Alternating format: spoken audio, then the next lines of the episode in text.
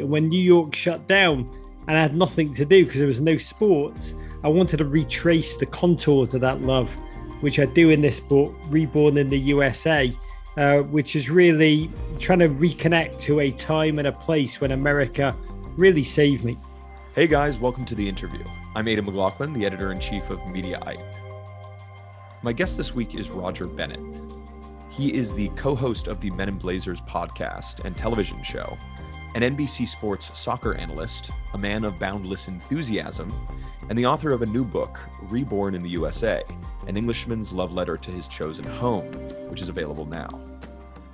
The book, which is a New York Times bestseller, is a hilarious and moving tribute to the United States, written through the lens of a kid raised in the drab gray confines of Liverpool, England in the 1980s. Bennett moved to the United States as soon as he could and became a citizen in 2018, a moment he describes as the greatest day of his life. He now lives in New York, where I called him this week to discuss his book, sports media, and England's crushing loss in the Euro final at Wembley Stadium. Roger, thank you so much for coming on the show. How are you doing? Oh, Aidan, it's a joy to be with you.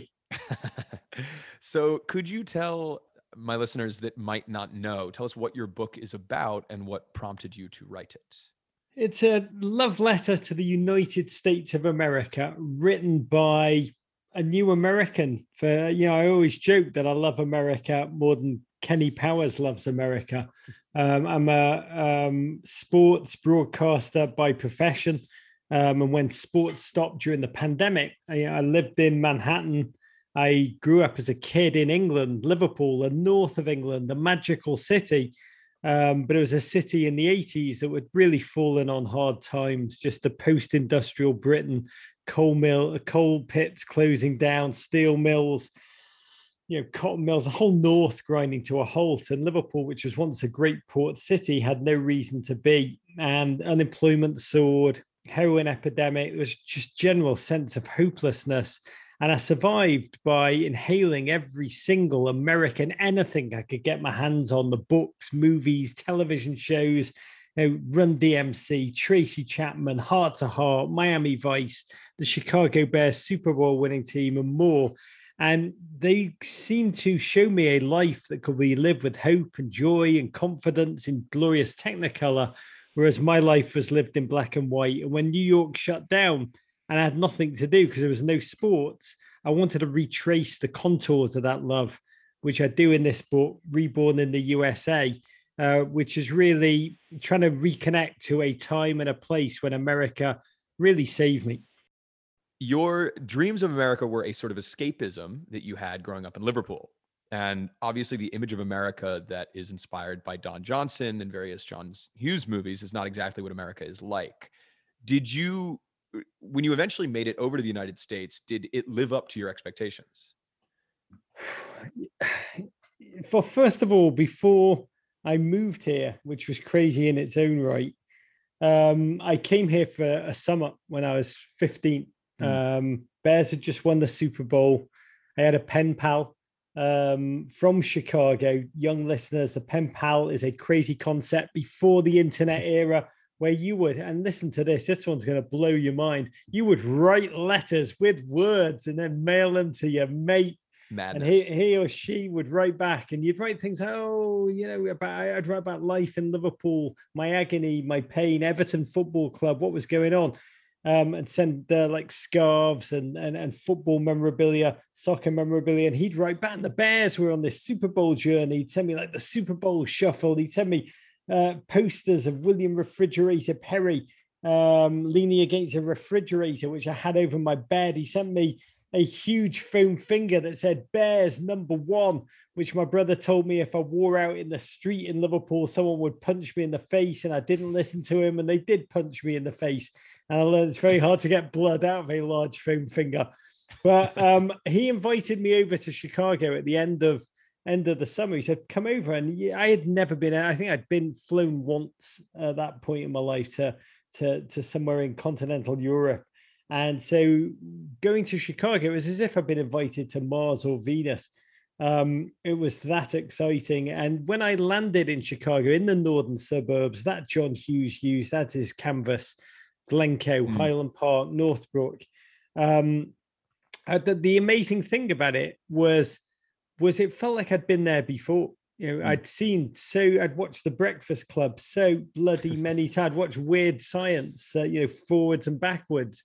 And arriving, it felt like I'd stepped into my own John Hughes movie. So as a kid, you know, when I arrived that summer, hearing Run DMC's debut album um, for the first time, hearing hip hop, um, eating Arby's, um, spending a summer at the beach where uh, Belinda Carlisle and, uh, uh, and Higher Love, Steve Winwood were, were vaguely audible the entire bloody summer. Um, that felt incredibly familiar. But obviously, when you arrive in a place, I, I, I, met William Refrigerator Perry bizarrely, wonderfully, as I narrate in the book.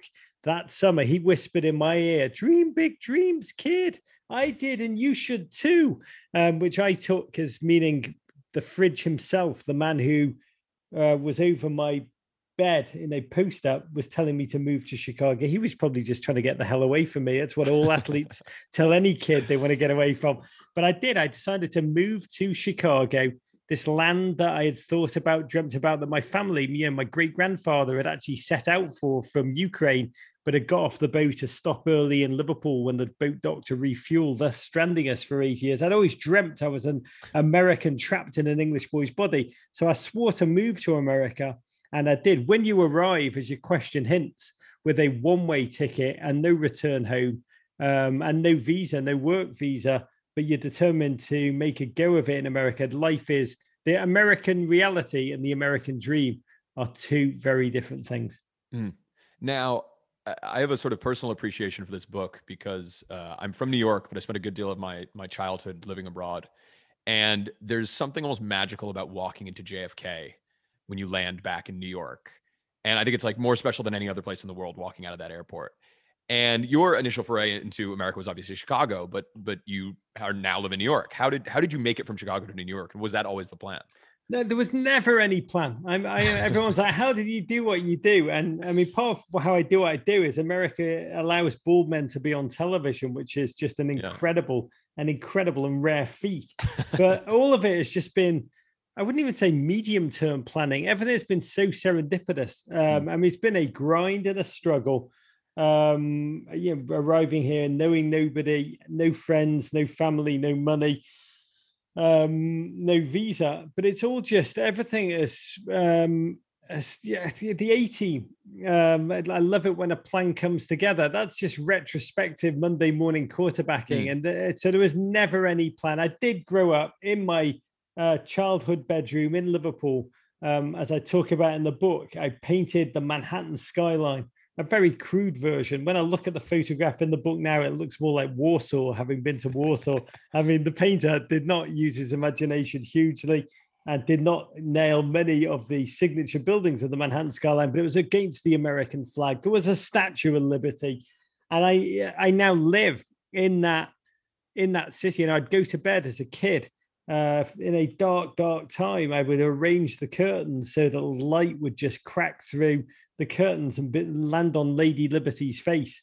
Um, so to you know, CBS uh, morning at the launch of the book, worked out with the Park Service how I could read the introduction to the book at the base of of the Statue of Liberty. It was incredibly meaningful. It was incredibly emotionally overwhelming.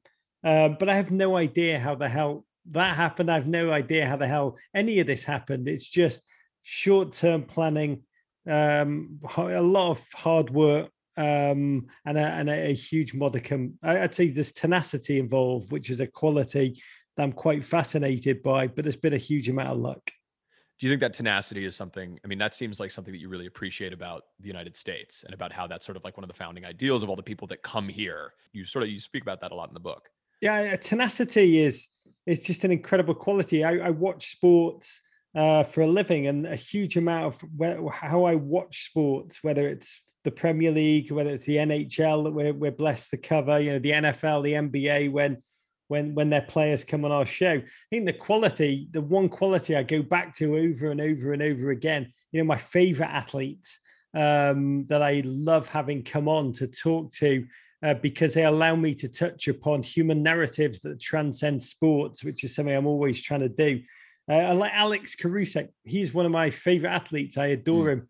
Um, a player that uh, was on the cusp of undrafted, should have gone to Poland or Austria or whether undrafted, you know, the whole uh, old undrafted players are, are, are forced to go to, went to the G League, the Development League, and through force of will, just propelled himself um, into the Lakers and, and became a champion. That that kind of human quality is one that I have always admired. I think there's a great football manager, uh, legendary uh, a gentleman who's come on our show a bunch because we're very blessed that Mm. for a variety of reasons, every single major football manager around the world wants to come on our show.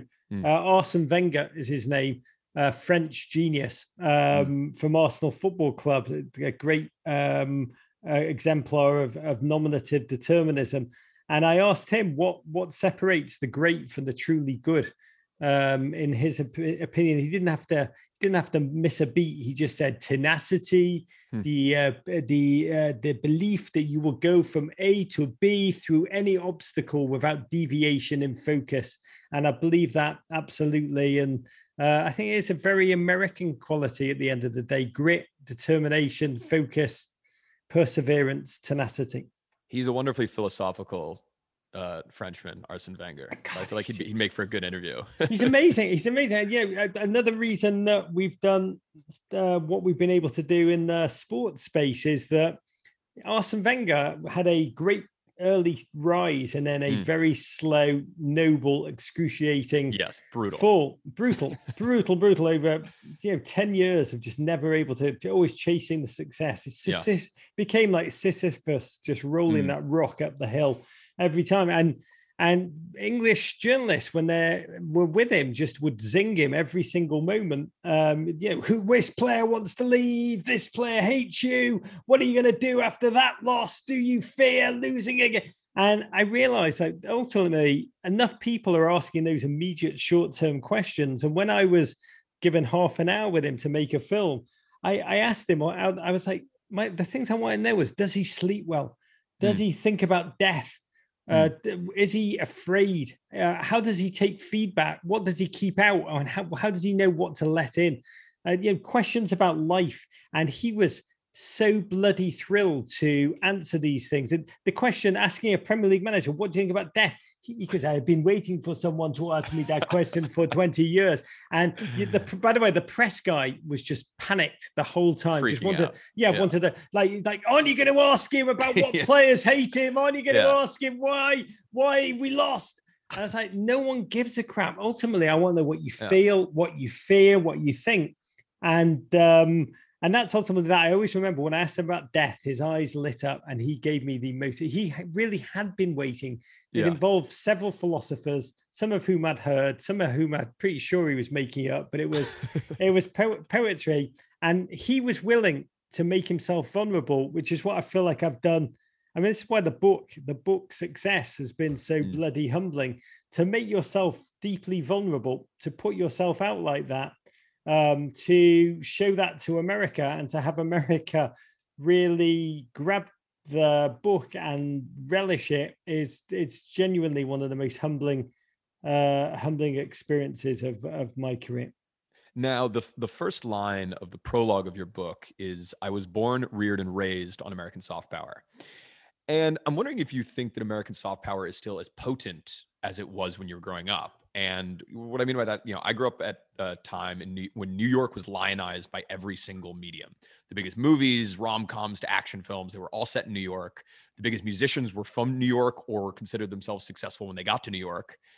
And you know, eh, putting aside, as you allude to in the book, whether the stories that the United States peddled about itself were ever true, I want to talk about the perception of the United States. And I really feel like the saturization of media that we're experiencing right now is breaking apart that collective opinion about New York and about America more broadly as this magical place, and New York being the most impressive city on the planet. So, do you agree with that? Do you think that that's that's sort of it is losing its potency by this sort of saturization? number one it is the Mhm.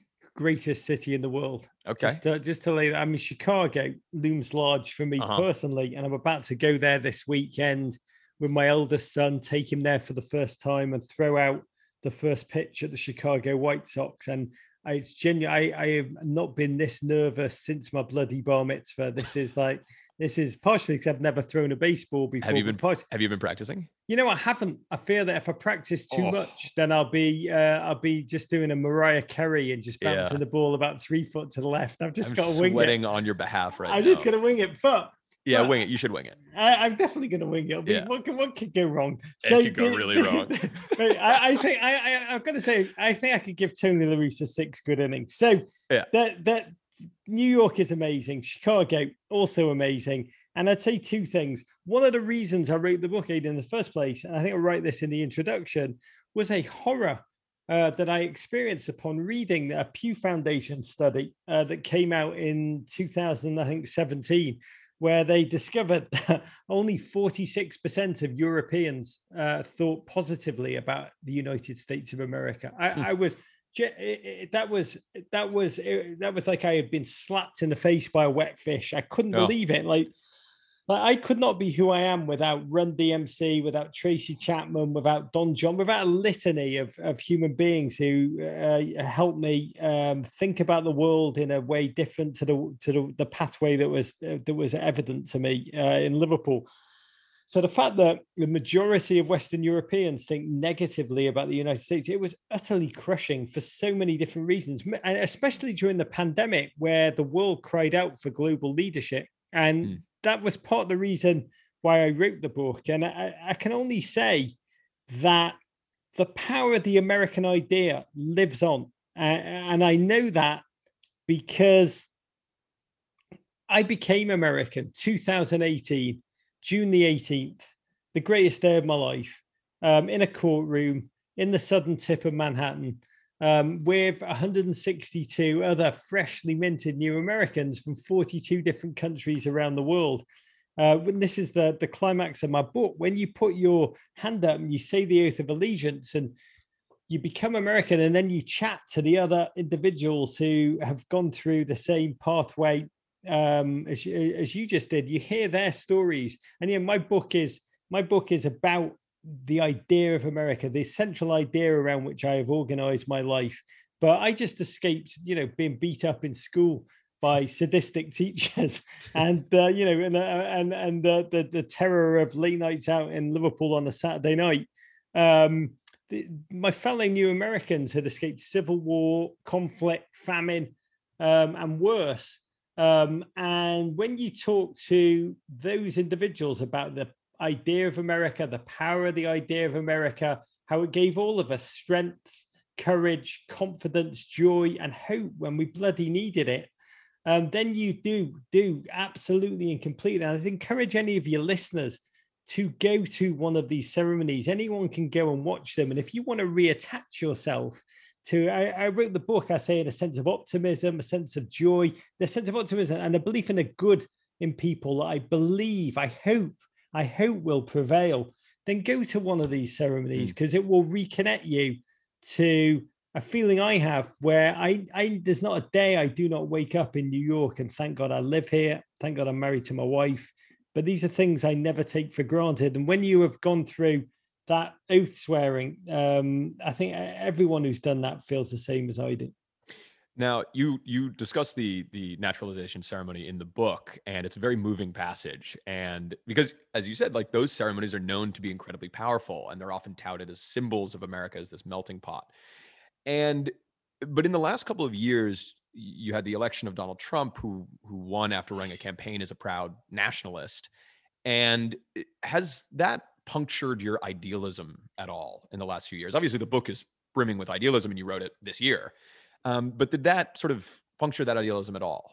Well, I, I, I said earlier, my great grandfather Harris left Mm. Ukraine, um, and this family myth we have that um, I was very close to my grandfather. I talk and write about it in the beginning of the book. My grandfather Sam, um, who was also a, a kosher butcher, uh, but he was a kosher butcher not in Chicago, the hog capital of the world. He was a kosher butcher in the northwest of England, which was not such a fertile terrain. And when things were dark, and they often were, um, he had this cheap tchotchke Statue of Liberty, which I actually have on my desk now. It's like when you look at it, you see it's like a probably a 50 cent piece of yeah. souvenir, uh, just tat. Uh, but to him, the, you know, he would when things were dark, and I was eight or nine or ten. I'd go over and play chess with him every afternoon, and he'd take this this piece of tat, the Statue of Liberty, off his fireplace, and we both look at it together solemnly, and he'd say, "We should have lived there." We should have lived there. So I'm saying that because for me to lift up, mostly because of William Refrigerator Perry telling me in my mind to move here, mm. you know, Tracy Chapman giving me the strength, the tenacity to make bold moves, not stick around in dark situations, but you know, get out while you can, which is a message or a message of fast car. You know, run DMC, listening to their music. Um, using their mouths as spigots, just spitting out words and then trying to make those words come true. Um, I came here, and so I feel a deep sense of achievement in that this fam, my family's three generation dream of moving to America, I have completed, and the American reality is, as all dreams and realities, they are two very different things. Um, I, I'm fully aware that a love um, there's a childish love um, and there's an adult love. And any adult who is in love knows that love is not something you take for granted. Uh, love is work. Uh, every everything, everybody you love has strengths, and mm. everybody you love has weaknesses. And being in love means you commit to work towards savoring the former, being aware of the latter, working on them, um, and I think I think I wrote in the the epigraph of the book. I mean, epigraphs are such weird things, Aidan. It's like you use someone else's words, and they're they're often much better than anything that you conjure in the 200, 200 pages that follow. And it's true in my case. You know, I, I use the words of the of the great American poet Langston Hughes, who wrote, "Oh, let America be America again, the land that never has been yet and yet must be." Mm. And I offer up the book in, in that spirit. Now, your book is all about the the love affair with America and your your life moving from Liverpool to to here. Um, but you are you were made famous from your podcast, uh, which is also an NBC television show, which is all about football um, or soccer to the the American listeners. Um, that's something that you didn't leave behind uh, in Liverpool when you finally made it to America. Was that just because you loved football so much that you couldn't let it go? It's a great question. I moved here in 1993, right before the US World Cup 1994. And that World Cup was meant to put football over the top in this country. we joke on our show that soccer is America's sport of the future, as it has been since 1972.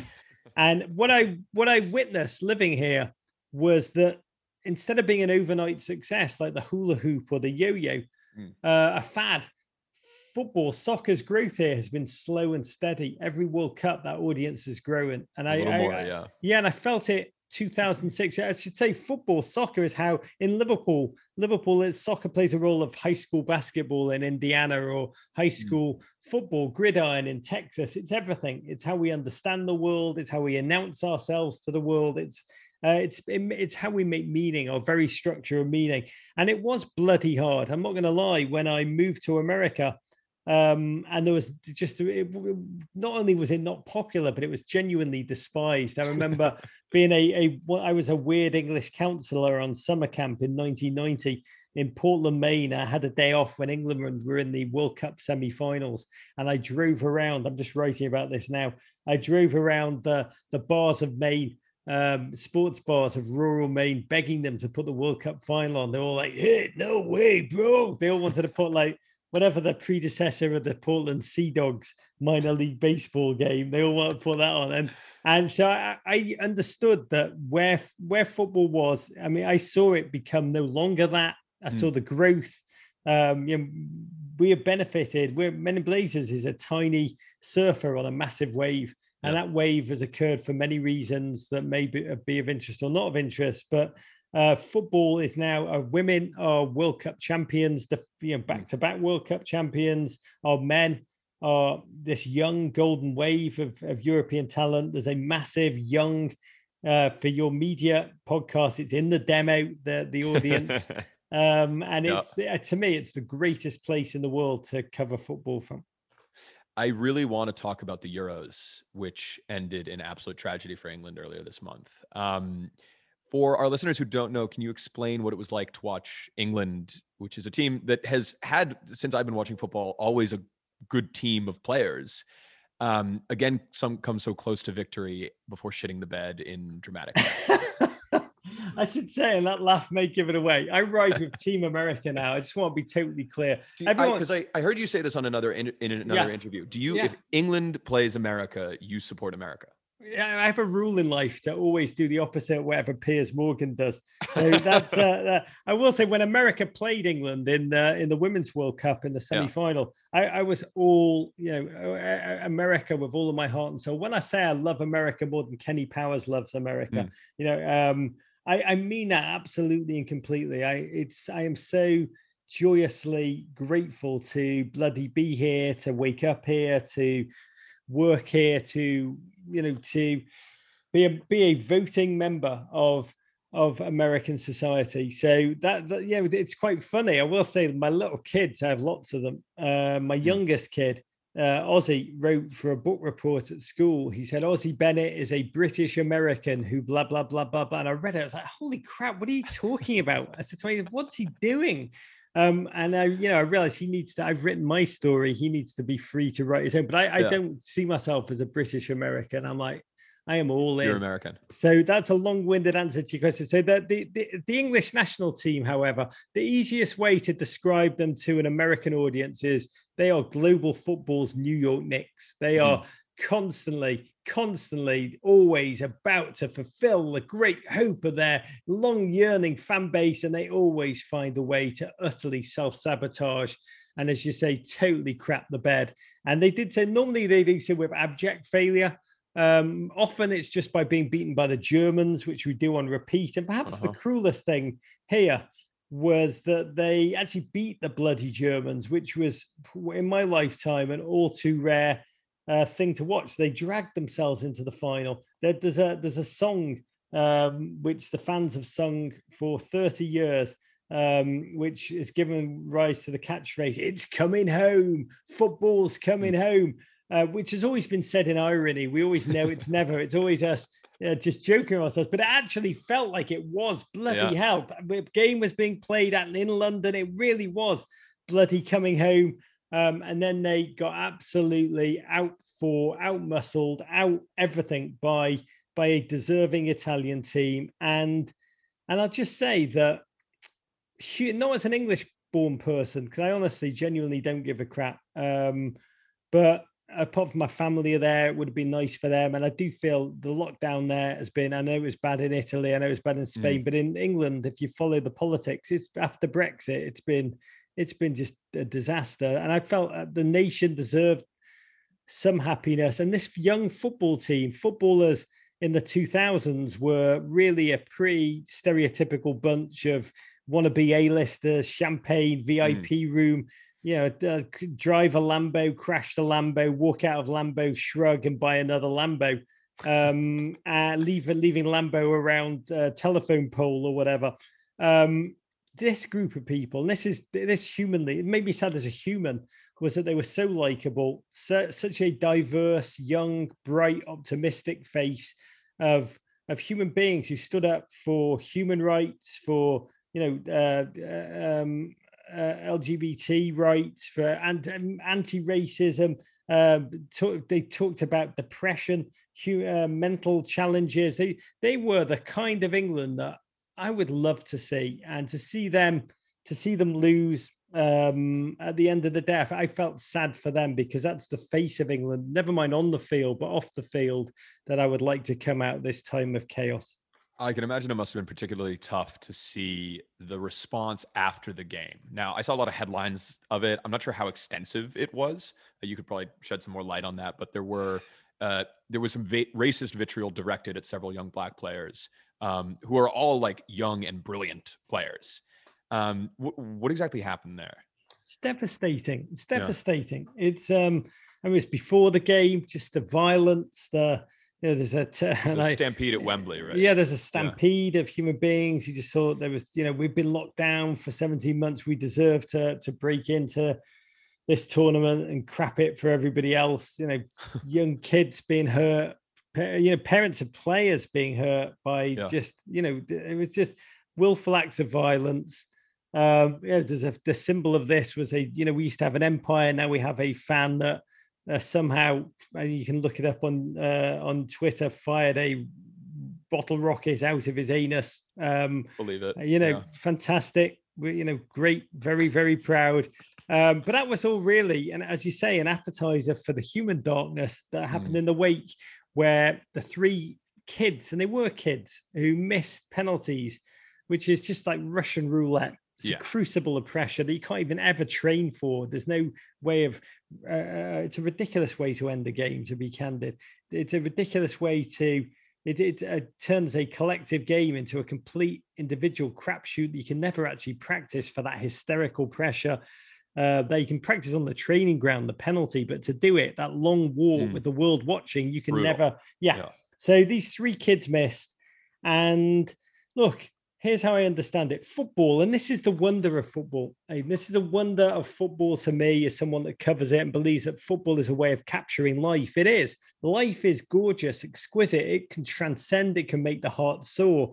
But football just lifts up a mirror to the society that surrounds it. It Mm. always does. That's why, to me, the, the global uh, football is such a powerful uh, and riveting narrative because when two teams walk out onto the field their nation's histories takes the field alongside of them and that is that's about as high stakes as it can get and it's wonderful but it's also dark when you see i mean if you watch games in hungary with the hungarian team and yeah.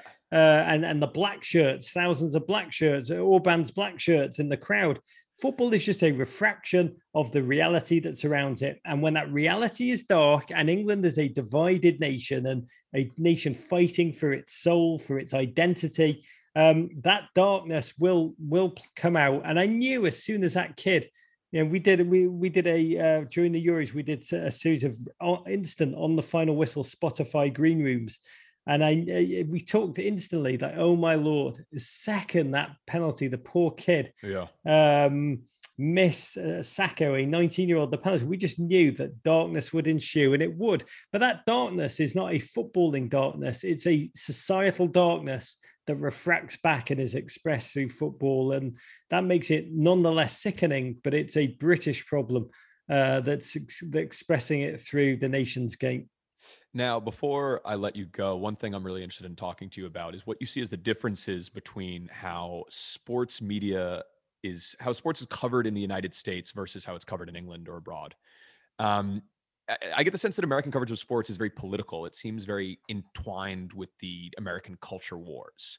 Do you see? Do you think that American media has a different approach to covering sports than, let's say, the British media? Can you give me an example so I fully under? I don't want to start opining. I, I want to fully appreciate. Give me tangible examples. tangible examples when american when the when the ratings are down for the nba finals in america there's an immediate conversation about how it's because american players are getting political because they're either kneeling before kneeling during an anthem or uh, making political statements on the pitch and it seems like we're i mean i just constantly feel like american sports media is constantly suffocated by these political disputes which are sort of silly. And i'm not sure that british media gets down into that that much. I know there was a conversation around kneeling um, before the england team kneeling before games um, and i know other teams in the euros didn't do that. Um, so i'm just wondering if you see differences there. You know, unfortunately, I do not. Um, I think uh, sports is the most powerful, um, one of the most powerful mechanisms, one of the most powerful platforms. One of the, you know, if you look at the the biggest forces on uh, Instagram, I mean, they're all footballers. Um, yeah at this point and so ultimately all of that, that in, uh, becomes political and you look in the run up to the euros and um, and it's heartbreaking to watch and this is partially also why it was sad that ultimately england fell at the last their, their manager a beautiful human being um, gareth southgate um, who is possibly an average tactician uh, but it doesn't matter he He is a deeply empathetic human being. He's emotionally, his levels of emotional intelligence are staggering, and his communication skills are, are, are unbelievably profound. And as you alluded to at the beginning of the Euros, our, the team decided to kneel, as is you know the way the Premier League has done the last two seasons, ahead of kickoff as an anti-racism statement. There've been no fans in stadia for about 15, 16 months. And at the mm. first bloody, the first game, the first practice game before the the Euros, these the same human beings who gave utter crap to the three kids who missed the penalties which has always been an element of football, just a far right hooligan kind mm. of culture that follows many of these teams. They hadn't gone to a bloody game in 15, 16 months. What's the first thing they did? They booed their own players. They booed their own bloody players as they kneel before a game. And so poor Gareth Southgate had to spend the 10 days up to the Euros not addressing footballing matters, injuries, selection, you know, the stuff you're meant to bloody talk about. This human being got embroiled because Boris Johnson refused to uh, refused to speak out and and and um, and, and beg the, the, the far right to stop um, attacking our own team. He almost gave them uh, tacit permission, something we're quite familiar with after the last four years here. Tacit permission to keep doing what they were doing. And Gareth Southgate had to, and he did it brilliantly for 10 days, give the nation a lesson in, in identity and racism and value. And uh, one, one of the Guardian journalists, Barney Ronay, said, Gareth Southgate carries himself as if he's the last sane man left alive in Britain. it was it was amazing to watch. You watch this man, you're like, if this guy was prime minister, yeah. In, Britain would be bloody Scandinavia. I mean, this is the leadership we need. Uh, but also, you're like, why does he have to do this? He, yeah. he was, he's like for, for American sports fans, he, it's like Monty Williams, uh, that same sense of just human goodness and yeah. decency. But to watch this man have to do it, um, and I wish, I wish that your statement was true that it wasn't the same in Britain, but it is. And during the lockdown, you know, the footballers, the money they make, made them an easy target for the mm. government to to attack, and culture wars are just part of life. Uh, sports is massive part of our culture. It's an easy target. Um, and it's sickening. It's sickening now watching the US women who are so bloody amazing. They are mm. so we we take their winning for granted. Mm. By the way, the, the women's sports is so much more competitive. Women's football, one of the joys of my lifetime, is to watch English in England when I grew up at the 80s. If a girl played football, my God, they were it was it was so humi- they were just humiliated. They were just laughed at. They were yeah. thrown to the periphery. Watching the English national team, the women's team, it's one of the most beloved teams um, in England now that everybody adores. And that transformation of European football, embracing the women's game that it often um, decried, has been one of the most joyous stories of my lifetime. That means the Americans, who always had a massive head start, they're now actually there's now many teams that threaten their their dominant their dominant position watching the US women be part of the culture wars, misinformation, um, just mm. absolutely destroyed for things they do not even do uh, over the past month. There's, as I mean, I can say this as an American, it's it's heartbreaking and it's just um, it's just wrong. But it's that sports and culture and politics are so deeply um, intertwined right now that unfortunately I can see no end to it here and no end to it in Britain. Aidan, hmm. this is a very depressing end to the podcast, mate.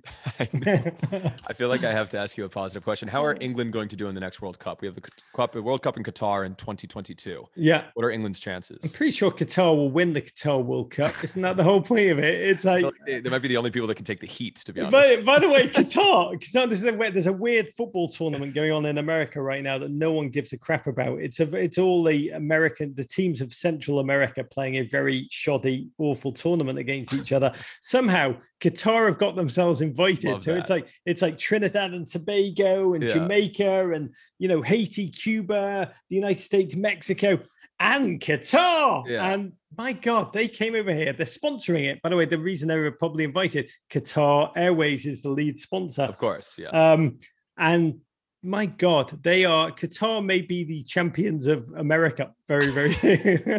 Sepp Blatter, somewhere Sepp Blatter is retired with a Gulfstream because yeah. of the money that he got yeah. from that. uh, Reborn in the USA, an Englishman's love letter to his chosen home, is available now. Uh, Roger, thank you so much for coming on the show. Aidan, thank you for having me. Courage. Thank you for listening to this episode of The Interview. Please subscribe to The Interview on Apple Podcasts or Spotify and check out coverage of my conversation with Roger Bennett on Mediaite.com.